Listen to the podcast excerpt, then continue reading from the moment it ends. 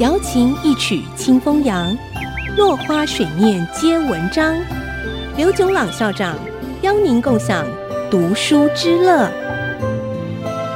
这里是爱惜之音 FM 九七点五，欢迎收听《落花水面皆文章》，我是刘炯朗。今天我们讲水的未来。我想讲法国知名经济学家、政治学家欧森纳 （Eric Ossana） 走遍世界各地，看到许多和水有关的事和物，写成了一本叫做《水的未来》这本书。欧森纳的旅程的第一站是澳洲。他访问了澳洲两个矿区，一个是在澳洲南部阿德雷德市北边五百六十公里的一个矿区，那里有全世界最大的铀矿，第四大的铜矿，第五大的金矿。另外一个矿区是在墨尔本北边一百五十公里的金矿矿场。也是十九世纪中期澳洲淘金热开始的地方。我们通常不会注意到采矿其实需要消耗大量的水，矿石的挖取、压碎、分类、清洗，每个步骤通通需要水。防止尘埃飞扬、清洁矿区周遭环境和处理废弃物等都需要水。这两个矿场的一个每天消耗三千五百万公升的水，另一个每天消耗七百万公升的水。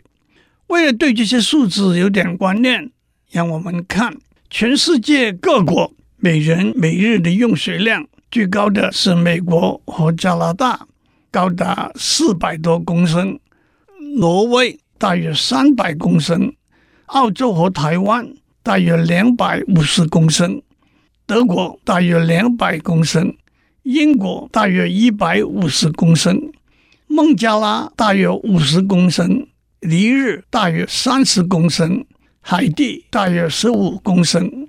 如果按照联合国的五十公升贫水区的门槛，三千五百万公升，等于是贫水区每人每日。用水量的七十万倍。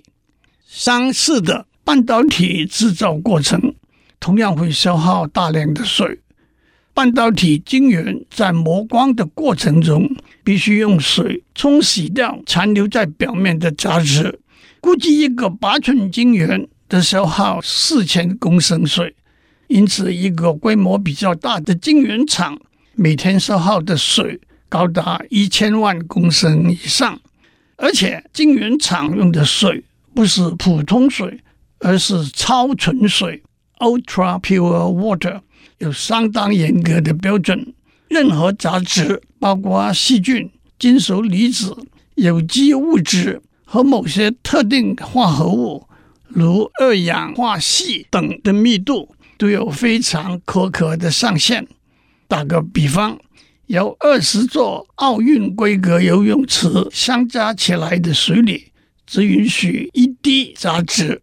要是冲洗的时候，让水里头的杂质遗留在晶圆表面上，制作出来的晶片就可能会有瑕疵。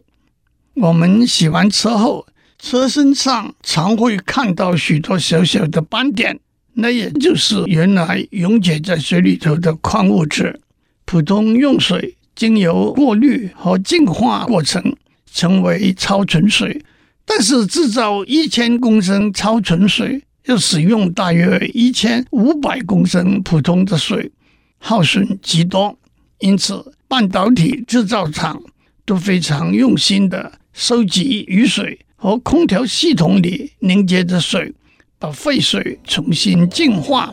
并且把无法达到净化标准的污水用在别的用途，例如冲洗厕所、灌溉花木等等。对于污水的排放也非常谨慎。今天先讲到这里，下一次我们讲地球暖化。落花水面皆文章，联发科技真诚献上好礼。给每一颗跃动的智慧心灵。